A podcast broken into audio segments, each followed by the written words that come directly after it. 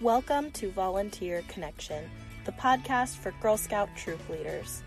What's beautiful about Girl Scouts is that it takes girls outside of their comfort zones and encourages them to learn and grow and change the world. But Girl Scouts doesn't just do these great things for girls, it does the same things for the adults in the movement, too.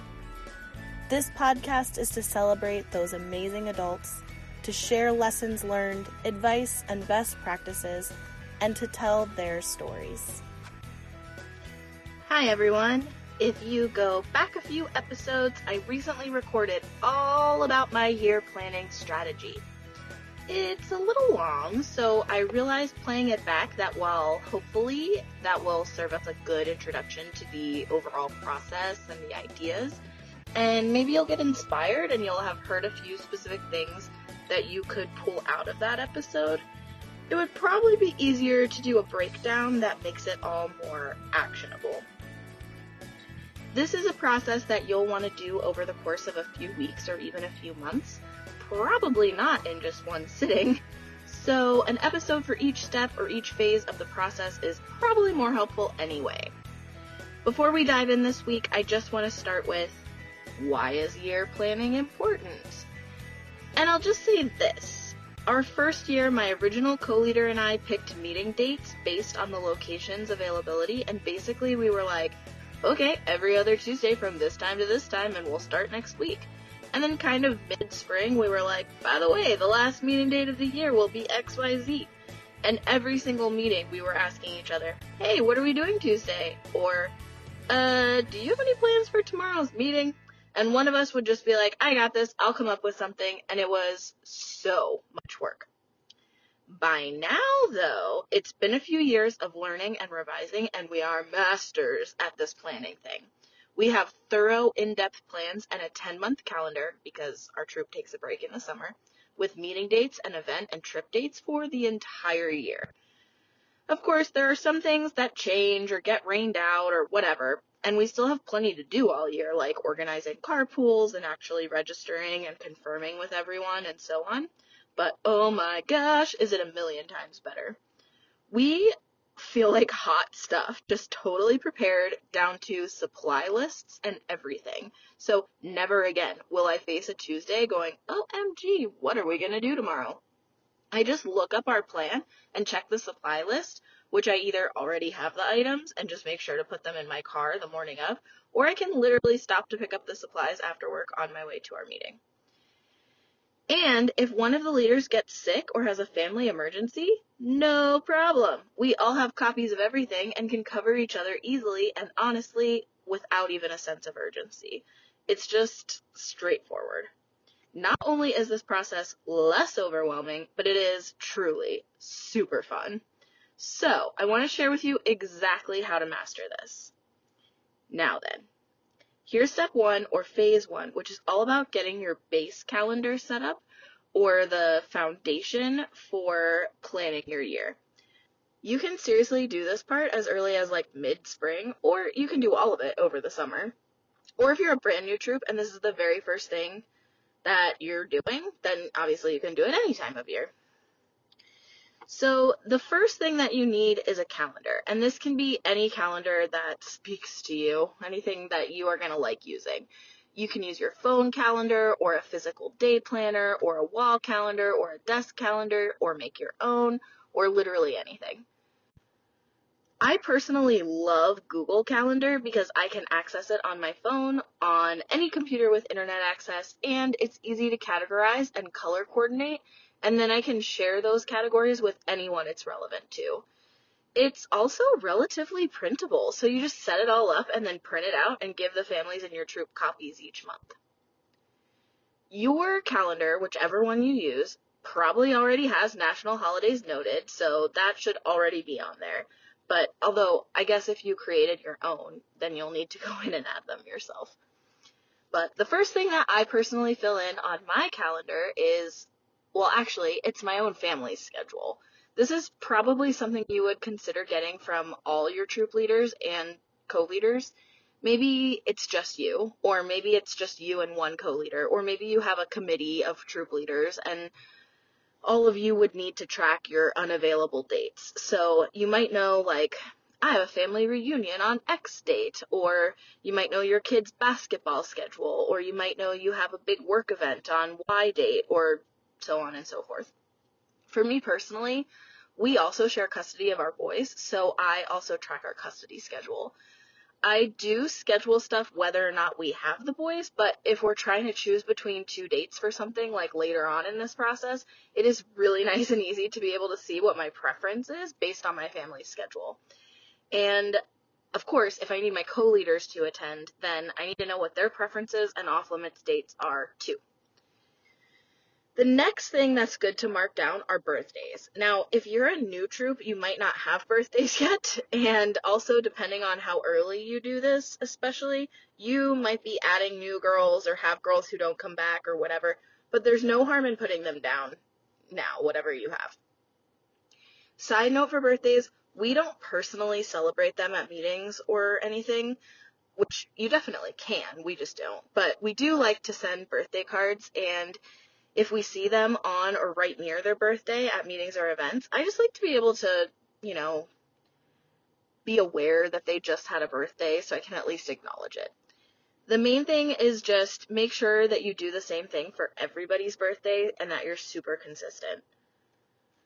Okay, so now you have a calendar with national holidays, your personal schedule as far as like big events or off limits dates, and um, also birthdays. And for me, each of those has a different color or category. Next, you want to fill in school district dates. If you have girls in multiple school districts, you're going to want to look up each of them. You want to write down their first day of classes, their last day of classes, any seasonal breaks or scheduled days off. You might also write down early release days because that might just be helpful information to have if you end up scheduling carpools or something for events or field trips. I also have a co-leader who's getting her master's degree, so I have looked up her university schedule as well, and I copy down her first day of classes, her last day of classes, and when her midterms and finals are, and then uh, again, any days that her classes are scheduled to be canceled, because it helps me to be able to see what her capacity is going to look like. Um, although she's actually graduating this semester, so I guess I won't have to do that this coming year, but you might have a co-leader in college or getting another level of education, so if so, you might want to add her schedule or his schedule, school schedule too.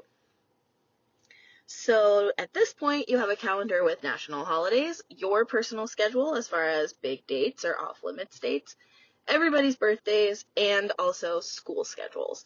And again, each of these should have their own different color or category.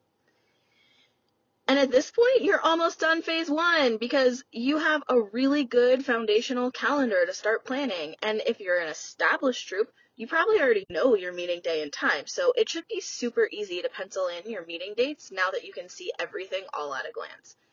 For me, I usually start meetings like a week after the kids go back to school because I don't want to pile on Girl Scouts when there's still some adjustment going on for the family.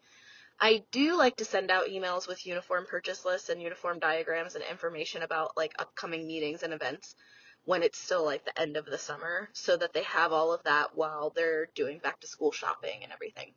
But I like the idea of doing Girl Scouts the second or even third week of school. And then, like I mentioned, we personally meet every other week, so I just populate it and see where the dates fall compared to holidays and school breaks. We don't meet over winter break either, so we usually skip two Tuesdays instead of just one over like Christmas and New Year's, and then just come back about a week or so into the new year. So if I like how everything falls, then all I have to do at that point is confirm that those meeting dates are available with our location and make sure that the meeting location people are on board. If you're a brand new troop, then you may not know what day of the week you want to meet yet, so you might not have day, time, or location. So that's kind of the mini sub step for this phase. Once you have a calendar set up though, it is so easy to take a glance at it and see what days might work best for your group.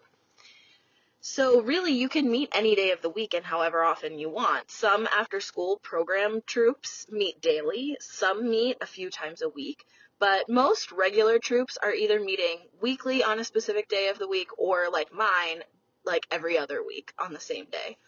Many troops meet during the school year and then break for the summer, like mine, but you can do whatever your group wants to do, and more specifically, whatever you want to do. So for us, we like the break over the summer because by the end of cookies in the spring, we're just like exhausted. And also, it gives us time to recharge and plan everything when we like break over the summer. By the time we come back, I just miss those kids like crazy and I'm so excited and energized about Girl Scouts again. So this helps me prevent burnout. Although I also am kind of Girl Scouts obsessed, so I probably would meet over the summer if our troop wanted to. But also in our area, it's really common for people to leave for the whole summer or like to travel several times throughout the summer to escape our crazy desert heat. So most girls in my troop really just aren't available in the summer months.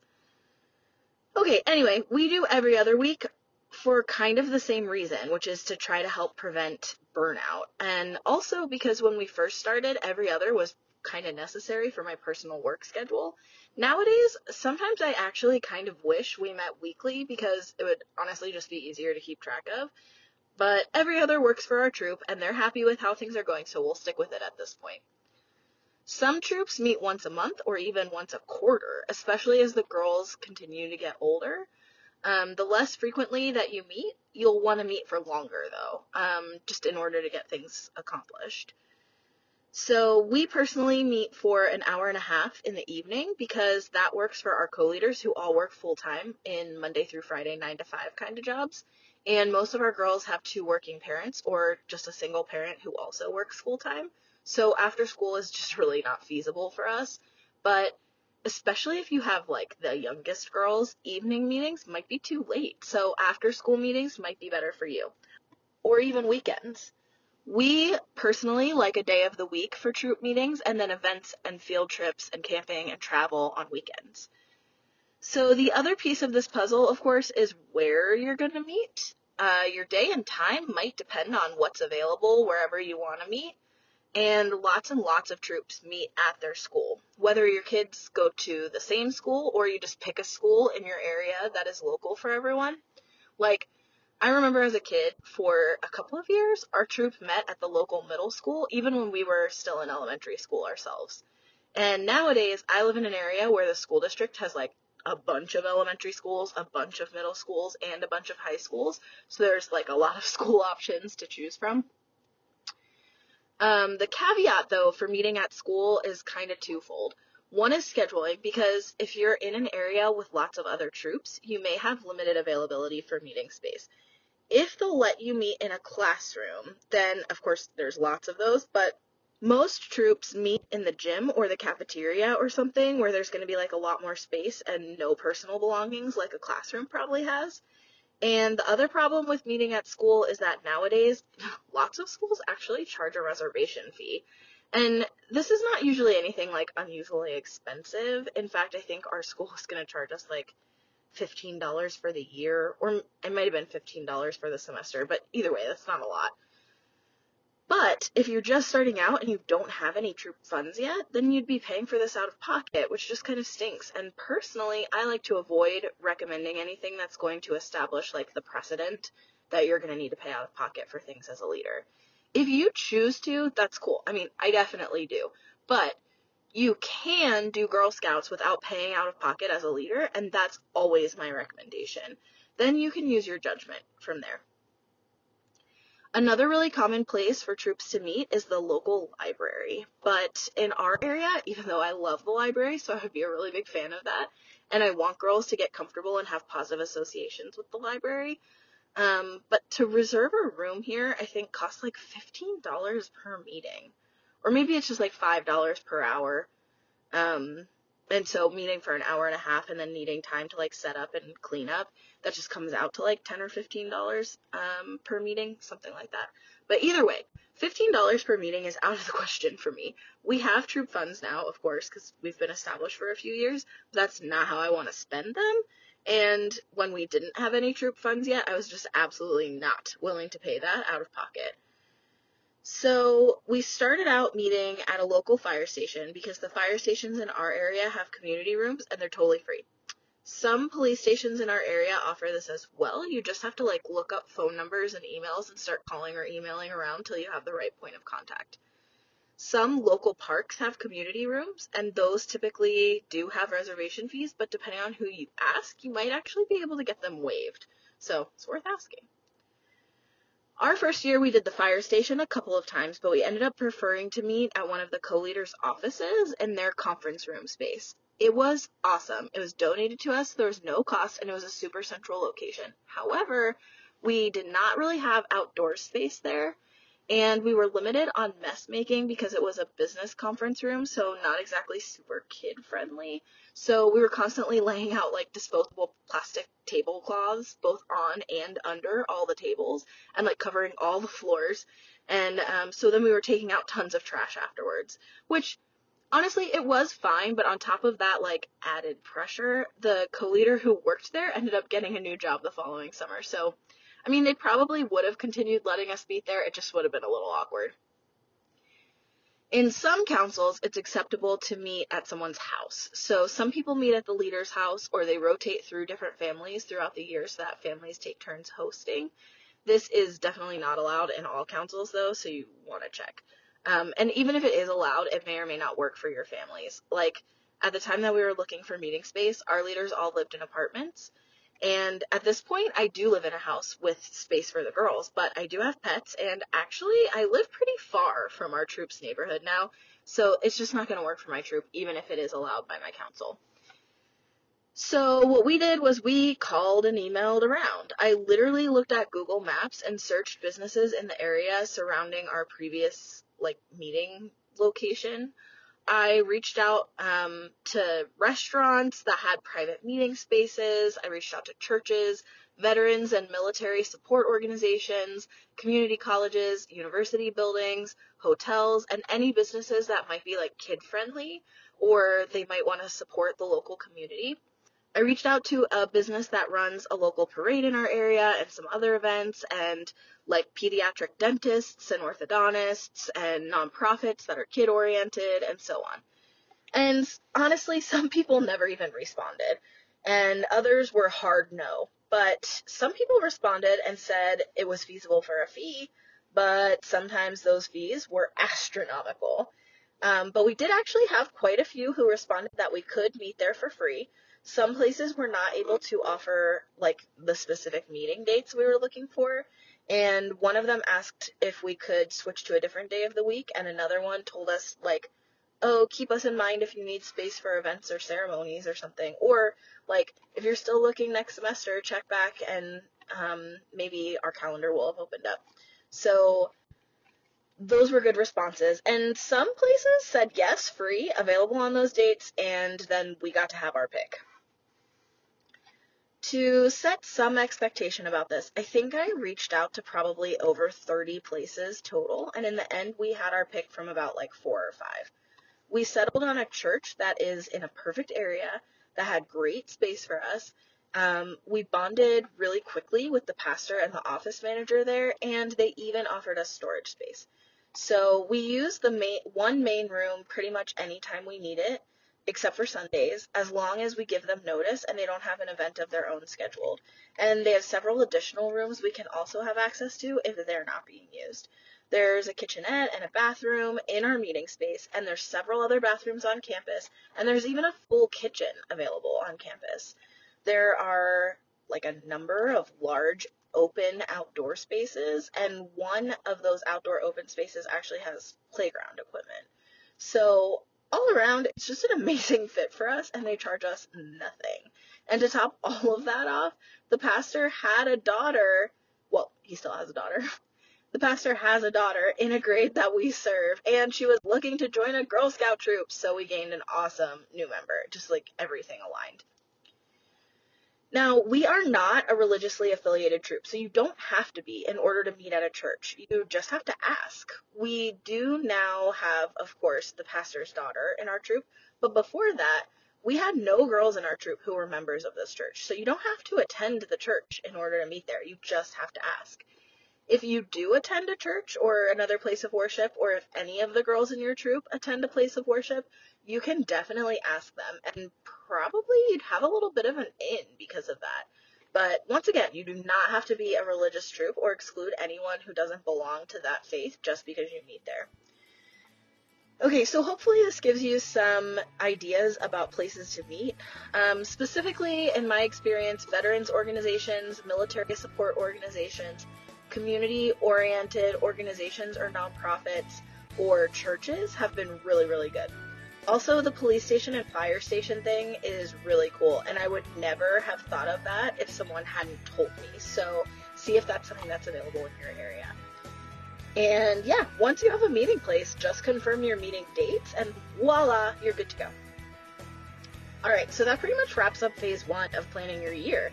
You now have a really good base calendar that has tons of dates to account for your school district dates, your personal off limits dates, or sports schedules, or custody schedule, or work schedule, or whatever else you have going on. You have birthdays, you have holidays, and even your whole year of meeting dates.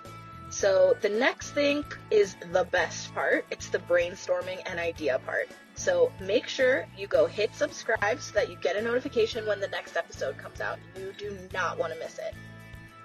Uh, leave me a review and let me know if this was helpful or if you got any new ideas from listening to this episode. That's all for now. Talk to you soon. That's all for today's episode. We want to tell your story too.